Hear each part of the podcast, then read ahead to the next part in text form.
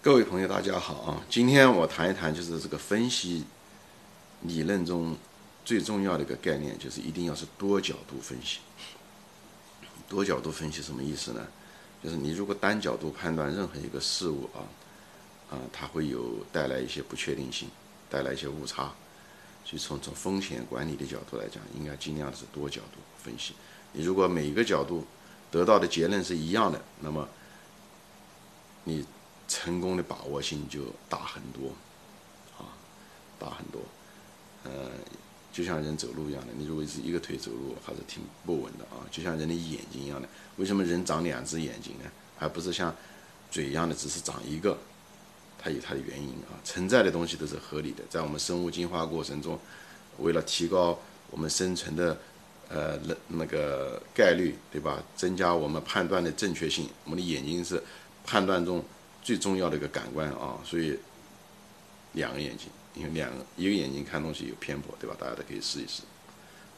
那么两个眼睛的时候，它可以定下来一个比较准确的位置，就在这。所以在分析判断一个好的企业也好，或者分析判断任何一个在投资中任何一个东西，我们尽量的多角度，而且这个多角度呢，呃，他们称为子系统啊，就叫做子系统，就是不同的系统，但是这两这几个系统之间不要有太多的关联。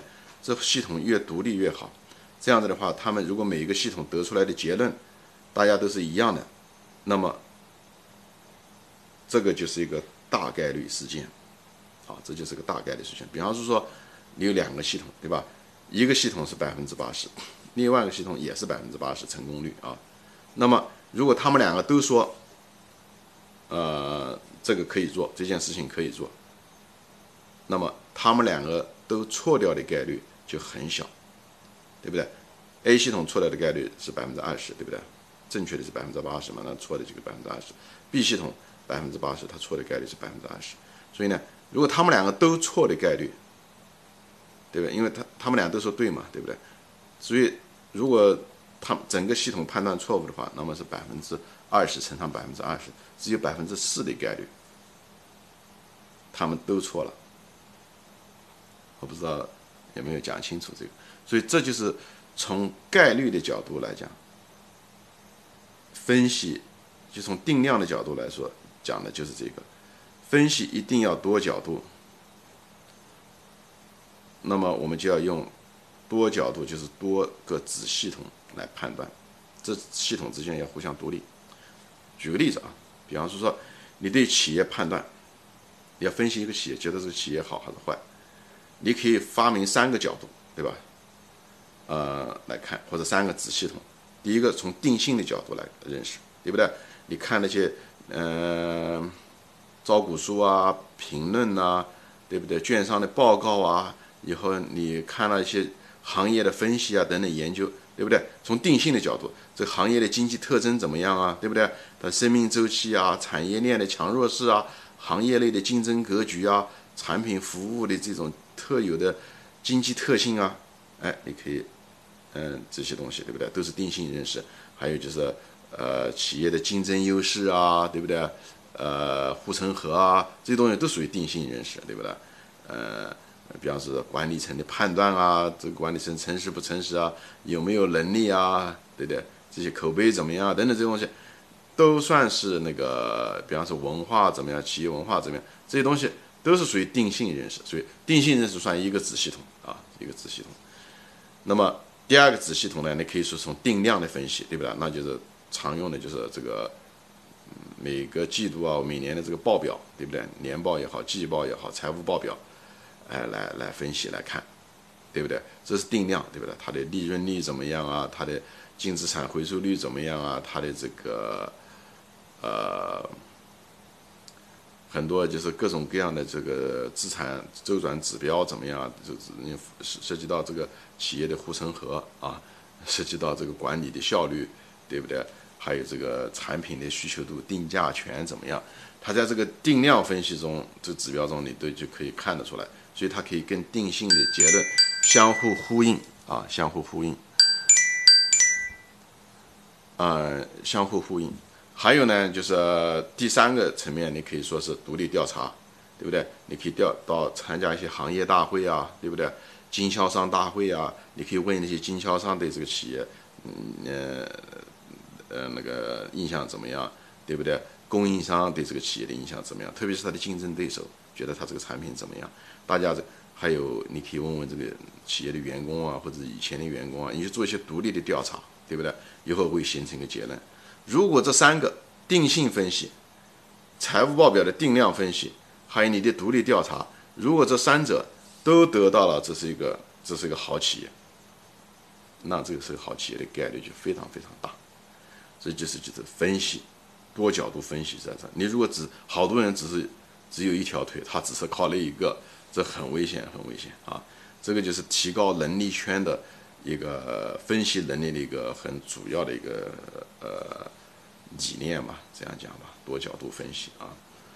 那么你你也可以看一些，就是比方说说，有的人喜欢判断市场，对吧？熊市是不是到底啦？这些东西啊，你是看价格，其实看不出来，价格低了它还会再低，对吧？所以呢，有的人对熊市判断感兴趣，我就说一说啊。比方熊市判断，你也可以用三个角度来判，就是一般的熊市啊。它的那个市场那个平均不是某一个企业，就是市盈率啊，就是整个市场的这个市盈率平均市盈率啊，啊很低。它一般的，你看它以前熊市的时候，它也有一个那个市盈率多少，所以你能够知道现在的市盈率在历史上面是不是属于处于一种低的那范围。它跟以前几个熊市比一比，你就知道。所以一定市盈率平均市盈率一定要低。那低什么意思呢？它一定是价格。从市场的这个价格，就我不是讲某个个股啊，就是市场的这个指数价格，可能是相对来讲创了一个比较低的位置。以后呢，但是呢，同时呢，经济呢，整个的呃经济运行运营呢，还没有那么，就是已经停止恶化了啊，已经甚至出现好转。所以，所以呢，这两个东西也可以反映在市盈率上面。所以，你可以通过市场的平均市盈率啊，总体的市盈率很低。作为一个指数，啊，这个指数还挺可靠的。另外一个就是看市场的情绪了，媒体大众一定是比较消极，媒体甚至都不导不报道股票，你跟人家大众谈股票，人家都骂你，哎，就说明该卖的都卖掉了嘛，对不对？那么那剩下来的就是那些留着股票的人了，所以它股价的之所以跌，就是因为有还有人卖，对不对？那么大家都恨股票，那就该卖的都卖完了，只是买家还没出现而已。所以我们并不是判断怎么样上涨上去啊，这个东西不是很好判断，因为这涉及到预测的问题，但有一定的判断度。但是主要的我们判断就是，OK，那么这个市场价格可能就基本上是到底了，因为该卖的人都卖了，大众也不感兴趣了，是不是都卖掉了不？或者被套住了，他也不愿意再卖了，对吧？呃，媒体也不再讲这些东西了。所以你从媒体的这个层面，哎，你大众的情绪情绪面嘛，这样讲。哎，你可以看到啊，这是第二个角度。那么第三个角度呢，你就可以看从资金面，你就看国家的利润是呃利率是不是低。如果利率已经很低的情况下，讲白了，虽然市场信信心不够啊，但这个东西利率低，说明资金很容易流入到股市上来。它就像一个汽车里面装满了油一样，它只是没有点着而已，它还没打着那个车子，但里面油已经足够了。只要信心回转，因为信心是可变的，它就会爆发。所以呢，这个这个从资金面来讲，就是利率很重要。